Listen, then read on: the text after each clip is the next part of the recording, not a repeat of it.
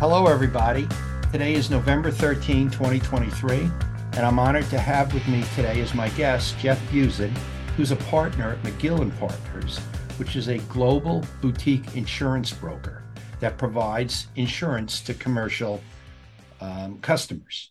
Jeff has been in the business nine years, and I came across Jeff recently, and I thought it would be helpful to have him as a guest on one of my podcasts. Now, when someone purchases a business, one of the key components of the purchase is the representations and warranties that a seller makes regarding the business. The reps and warranties cover a wide range of topics, including the business's uh, ownership, the taxes, the financial statements, as, as well as their operations.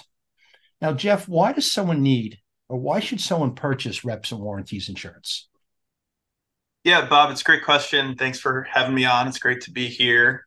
So, reps and warranties insurance really started as a way to replace um, a traditional escrow and indemnity that a seller would give to a buyer uh, in the course of a merger uh, M&A deal, mergers and acquisitions. Let's just take a step back. An escrow is almost like a deposit that, That's right. that is set aside. That's right. So if a, a buyer is going to acquire a business from a seller, rather than the seller getting 100% of the cash at closing, they might tie up 10 or 15% of the purchase price into an escrow account. Uh, and the buyer can access that escrow in case any issues arise after closing occurs. Now, that's the way deals were getting done, you know, 10, 15 years ago. Um, and that was the standard. However, representations and warranties insurance came on the scene as a solution to really replace the need for that 10 or 15% in escrow. And instead of relying on that, the buyer can bring a claim against their insurance policy rather than against the seller. And so the insurance is really used as a way to substitute from that indemnity obligation. So the seller gets to walk away at closing with 99 or 100% of the, the uh, purchase price, and the buyer still has that same protection that they're looking for in the event of a breach of a rep and warranty. Now, the amount of coverage under the insurance policy is that 10 or 15%? Typically, yes. I mean, ultimately, you can get less than that, you can get more than that. It's up to buyer's risk appetite. But because the insurance really came out of a replacement for a seller indemnity, and 10 to 15% was common for seller indemnities. That has continued to be what's most common uh, to insure for under the insurance policy. Okay.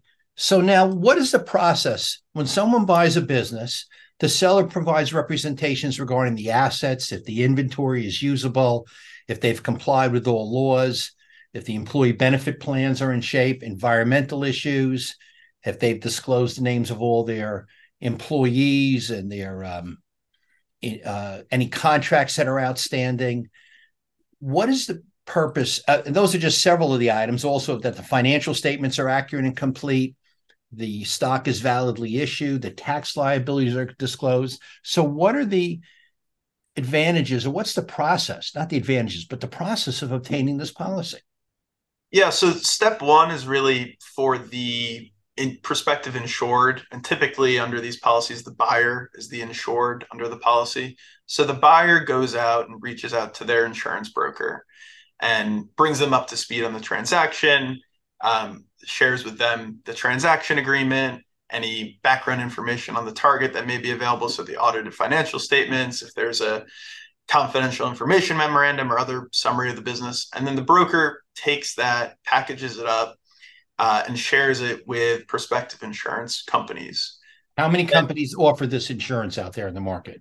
So currently in the U.S., there are 25 to 30 insurance companies that underwrite reps and warranties insurance, and you know they all have different risk appetites depending on deal size, sectors, right? So it's not um, necessarily that you're going to get 30 different quotes back for any given deal, but that's the, the size of the market. And so the broker will go out to all of those insurance carriers or subset of them and obtain non-binding indications or effectively quotes and those quotes will say what the insurers are willing to offer in terms of premium uh, the retention or deductible under the policy, along with any deal specific exclusions that they would require based on you know the operations of the business.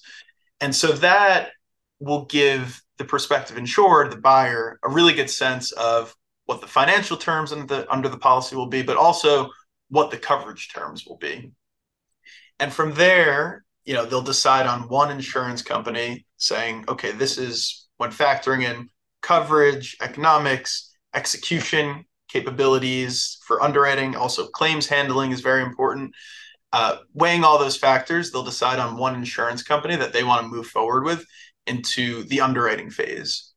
And the underwriting phase is is really the um, a lot of the substance, and that's where a lot of the heavy lifting occurs. And the insurer and their outside counsel they want to really understand all of the due diligence that you as the buyer conducted to get comfortable that the seller can actually make those representations and warranties that are going to be given in the transaction agreement.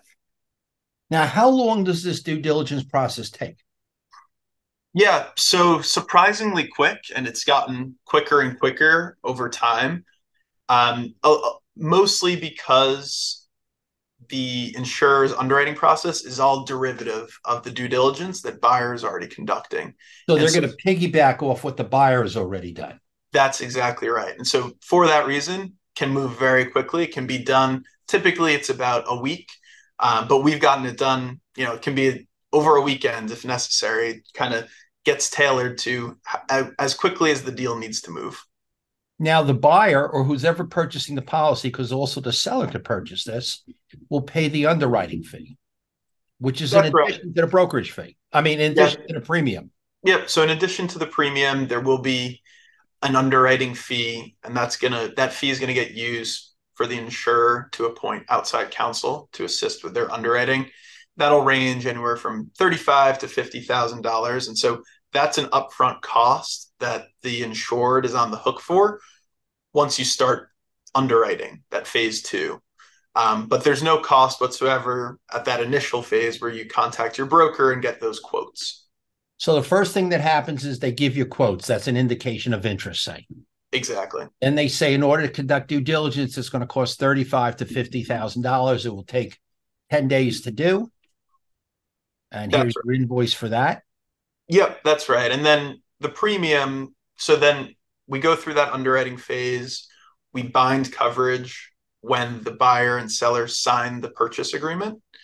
And then the premium gets paid at closing. So if it's a simultaneous, uh, the, the purchase agreement, the deal will sign and close simultaneously.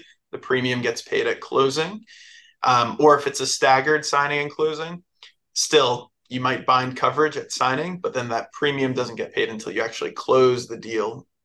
Um, and that one time premium covers you for, for the full life of the policy. And what's the life of the policy? So the policy typically will survive for three years for the general representations. So these are your your business reps, the financial statements, compliance with laws, material contracts and then six years for tax and the fundamental representations. Okay. Uh, now, can they make it longer or shorter if they want? Yep, absolutely. You know, these are very customizable insurance policies. And so if there's a particular representation that the buyer wants to have a, a longer policy period for, or even a higher limit for, right? So a higher cap, um, they certainly can. It's just you know going to cost some more premium to do so.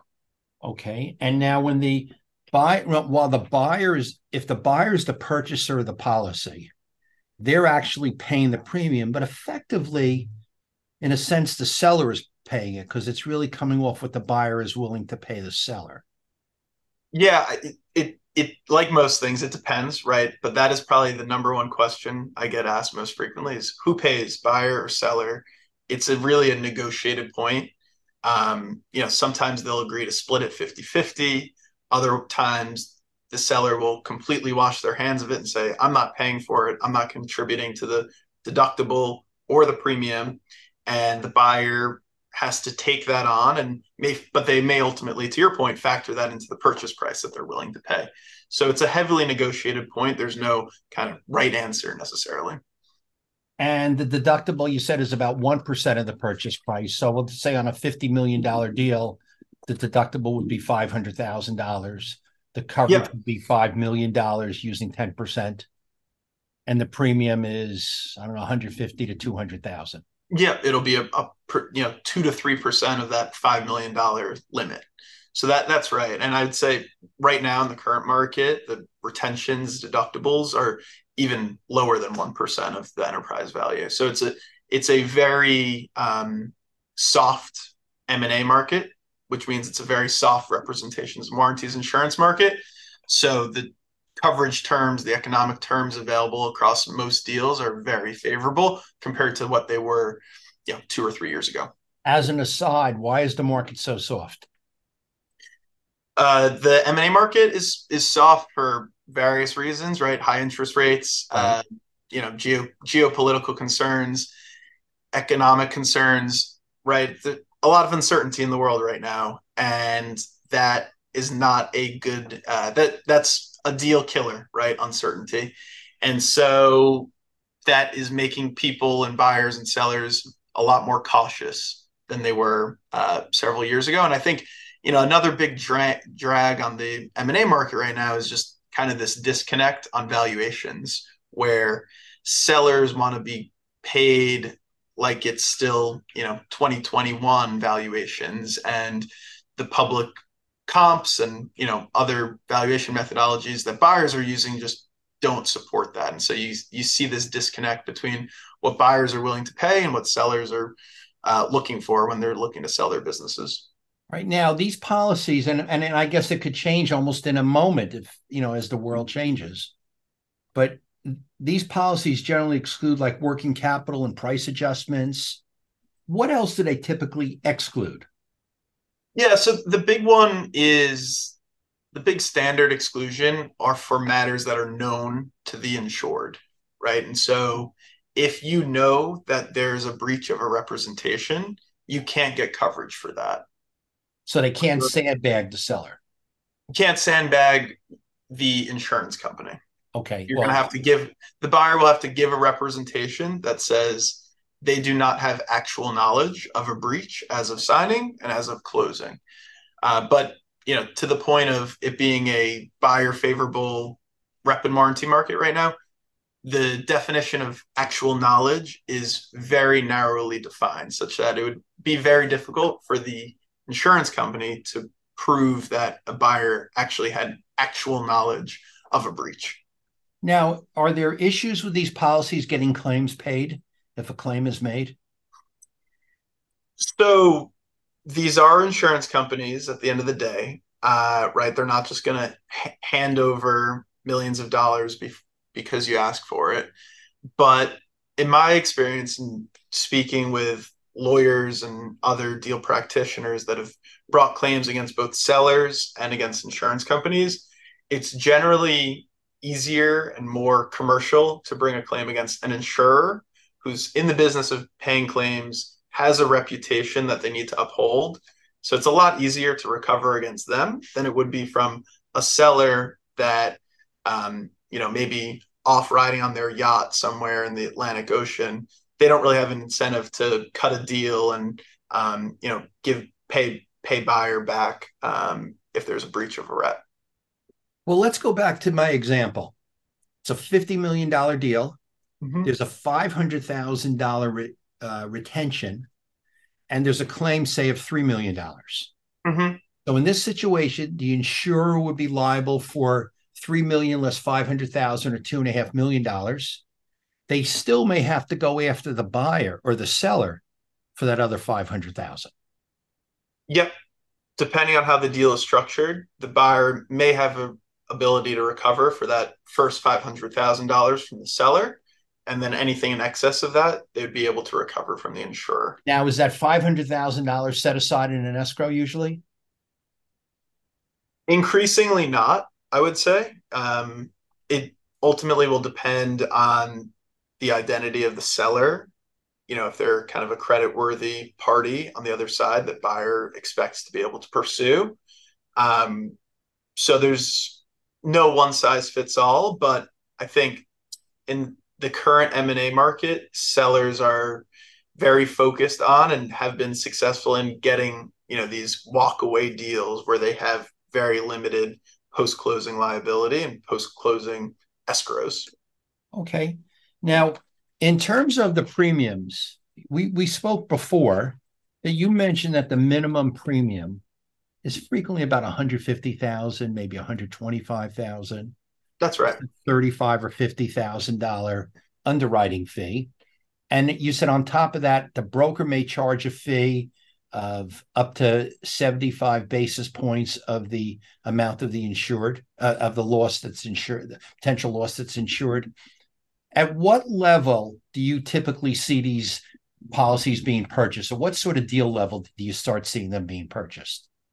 Yeah so i mean the general rule of thumb is 50 million dollars and up. Okay. When you get below that coverage is still going to be available and it's still a viable solution depending on the deal but the economic economics just start to get skewed a little bit right? And so instead of a premium that is 3% of the limit. So if you get a 10% of enterprise value limit we're talking about 30 basis points of the deal size. Or 0.3% yeah thank you. Um, for a smaller deal because of those minimum premium levels and those fixed fees we are talking about, right? We might be talking about 100 basis points or 1% of the deal size, which is significantly higher than, you know, a, a commercially reasonable buyer would obtain on a larger deal. And so, depending on the deal dynamics, it still may make sense for the buyer and seller on a smaller deal to agree, yep, let's let's set aside this $150,000 and pay the premium and and get an insurance policy and the seller can still walk away clean but i understand the reservation from parties working on those smaller deals to you know committing that large of a percentage of the deal size to insurance and one other item to keep in mind is that I always keep thinking that if it's a small deal, say it's a $10 million deal, and the cost of the premium plus the underwriting fee is 200,000, that represents 2% of the sale price. But without that, that deal may not go through. So yep. something I think that everyone should consider. De- definitely. I mean, I think that is one of the hidden, more discreet benefits to representations and warranties insurance is that this can really help get deals done. It's going to make the negotiation process between buyer and seller a lot smoother because the wording of the reps and warranties and the indemnification sections of purchase agreements, those are some of the most heavily negotiated, most contentious negotiations um, in any M&A transaction. And you're taking a lot of that those issues off the table and effectively shifting the risk to an independent third party that is in the business of writing these insurance policies. Now, from the seller's point of view, the advantage of this policy it, it, it reduces their obligation to indemnify it uh, eliminates or reduces the need for an escrow it it's easier it makes the sale easier for the seller and it's easier to provide the reps and from the buyer's point of view it's easier for them to make an offer it, it extends the terms of the reps and warranties and it increases their protection as you say from to someone who knows how to write checks and knows how to handle these things in a professional manner.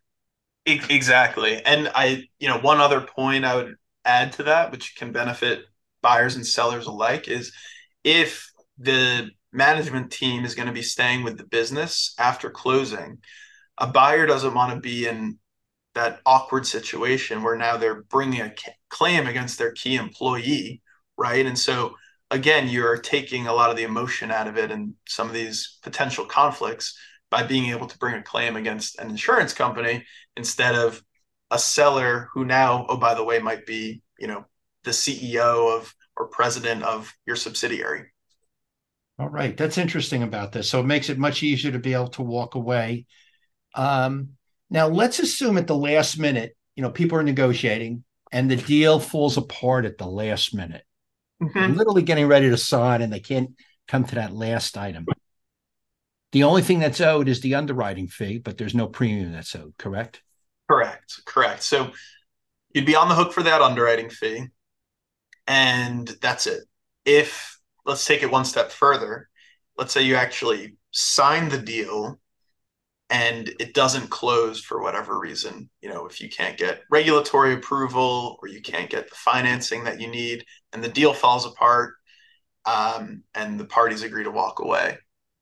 In that case in addition to the underwriting fee typically the buyer would be on the hook for 10% of the premium. Since the insured's bind bound the insurer was on risk as of signing then when the deal doesn't when the deal doesn't close, they're not expecting to receive the full 100% of their premium, but they will want 10% of the premium as a break fee effectively. So if the premium is 150,000, they'd owe them another 15,000. Exactly. Okay. Now, this is great. Now there's just two other types of policies. The reps and warranties is like for unknown risks. Yep. But there's also policies that you offer for known risks. Can you just describe them very briefly? Yeah. So very quickly, um, the two other types of insurance that are in you know within my practice, which are designed to cover known I- issues, are called tax insurance and contingent risk insurance. And effectively, you're insuring getting fire insurance after the building's already in, on fire, so to speak. So it could it's designed to cover known issues and ring fence them. And so it can be for pending litigation or contract claim. It can be for uh, tax dispute, right? Um, whether it's a sales tax position that's already under audit, or there's a difference of opinion between buyer and seller on what a potential tax liability could be. Um, effectively, it's a way to shift that risk from the deal parties again to the insurance market. Okay. Now, this has been extremely informative and interesting. Is there anything else that you want to add? No, I mean the only thing I would add is you know a couple points I touched on earlier. Right, it's a good time to be a buyer of insurance, given how um, slow the M and A market is. Right, insurers are willing to get creative and um, come up with ins- insurance solutions that ultimately help get deals done. And so there's no cost to speaking with a broker and um, bouncing off kind of weird transaction structures, weird deals, weird known issues, and seeing if there's an insurance solution out there that can help get the deal done at the end of the day.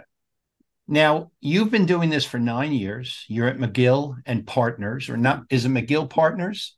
McGill and Partners. McGill and Partners can you if someone calls you about a potential deal can you give them some insight almost initially whether they'll get coverage and the range of the premium yeah absolutely and i'm always happy to do so i mean you know i've kind of been in the this insurance market for the whole time that it's kind of been an insurance market it, you know the industry really started to take off you know in the the mid 2010s um, and now you know in the past five six years especially has become ubiquitous with M&A. And so I've seen, you know, all types of deals. I've probably worked on over a thousand deals in my career. And so I can give a lot uh, back of the envelope estimate on what pricing will look like, what coverage will look like on on any deal that you throw at me. And one other item that I neglected to bring up is that you told me this reps and warranties insurance could also cover someone for employee misclassifications where they're listing someone as an independent contractor where they should have been employee, as well as environmental risks. Yep, that's right. I mean, it's it's the full gambit of the reps and warranties, and so that covers compliance with laws, it covers uh, cyber issues, intellectual property disputes, employment employment classification disputes. Uh, to your point, Bob, and so it is a very broad. And in addition to third party claims, it also covers first party claims, and so the to me the, where we see the biggest claims it's always around inaccuracies in the financial statements because that is underpins how buyer valued the company and so in a lot of ways reps and warranties insurance is a broader insurance policy than any other type of insurance that's out there all right well jeff you've been extremely helpful and very gracious with your time and your knowledge I just want to thank you for your help. So thank you. Thank you, Bob. It's been great to be on.